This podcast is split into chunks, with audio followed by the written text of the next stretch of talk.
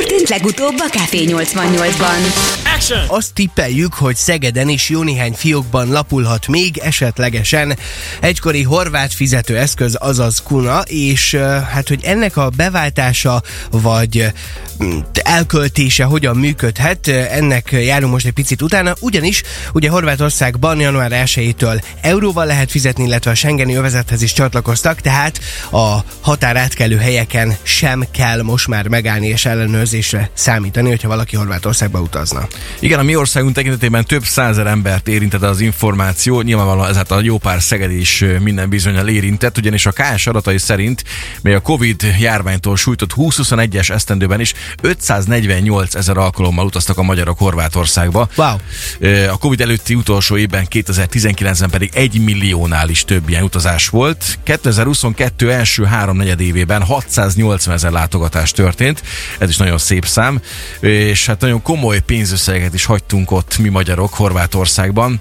Egészen pontosan ebben a 2022-es évben, a, az első három negyedében, 9 hónapban 63,5 milliárd forintot költöttek a magyarok, csak a magyarok különböző történetekre Horvátországban, a szállások, étkezések, egyéb más szolgáltatások kihasználása. Ez különben ez a 9 hónap alatti ö, ilyen irgalmatlan összeg, ez még annál is több, mint a 2019-es teljes év, amikor még Covid sem volt, akkor 57,2 milliárd forintot hagytunk ott a horvátoknál. Jézusom! Úgyhogy ebből kifolyólag gondolom én, Durva. nagyon sok Szegedinél is esetleg, főleg a rendszeres Horvátországba járóknál lapulhat kúna a fiókok mélyén, és hát ezzel most kezdeni kéne valamit, ugyanis egészen szűkös a határidő, konkrétan kettő, azaz kettő hetünk van rá, mármint azon, akik van kúnája, január 1-től számítan, számítva, hogy Horvátországban ezt a kúnát le tudják fogyasztani, hogy mondjam, ki tudják vele fizetni, amit éppen szeretnének. Igen, a kettő hét ugye arra vonatkozik, hogy még két hétig van arra lehetőség, hogy Horvátországban te ezzel fizes. Tehát, hogyha bemész valahova, akkor, akkor mint fizetőeszköz használd.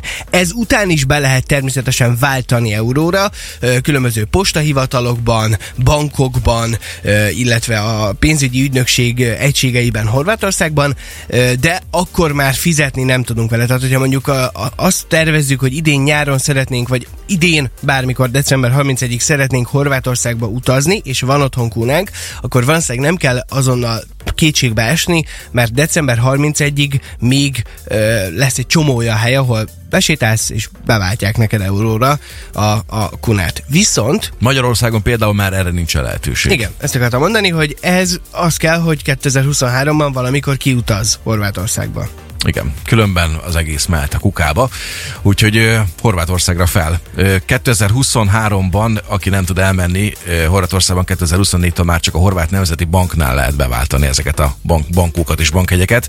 És érdekes, hogy a bankjegyeket időkorlát nélkül átváltja a jegybank, az érméket pedig 2025. december 31-ig lehet csak becserélni. Annyi még fontos lehet, ha már esetleg te is előkerested a kis borítékot a kunával, hogy úristen, jó, hogy mondjátok srácok, akkor ö, 100 bankjegy és 100 érme feletti átváltáskor egyébként a kereskedelmi bankok már ilyen plusz térítést is kérhetnek az átváltásért. 100-100 darabig viszont tök jók vagyunk.